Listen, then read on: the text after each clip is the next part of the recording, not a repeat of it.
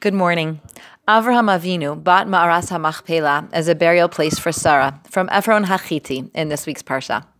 Although Ephron initially speaks with great generosity to Avraham and even says he'd like to give Avraham the field as a gift, when the deal is finally completed, he's charged Avraham an exorbitantly high price 400 silver shkalim in a form of currency that was extremely valuable.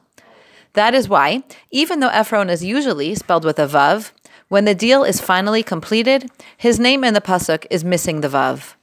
Rashi says he lost the vav because she'amar harbe ve'afilu me'at lo asa.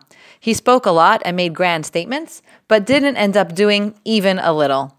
This contrasts directly with the directive we have in Pirkei Avos, emor ma'at ve'asei harbe. We should speak less about what we plan to do and actually do more. I was reminded of this Rashi when I was recently reading a wonderful book on parenting teenagers with the hysterical title, Get Out of My Life. But first, could you drive me and Cheryl to the mall?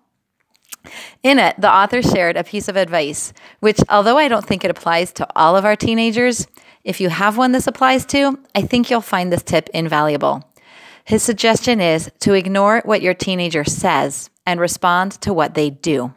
For example, if a parent tells a teen to take out the garbage, and the teen responds with a line like, I already took it out today, or Why do you always ask me? The best response may be to simply quietly repeat your request and walk out of the room. If a parent doesn't engage in a verbal battle with their teen, they will often return later to see that the garbage was taken out.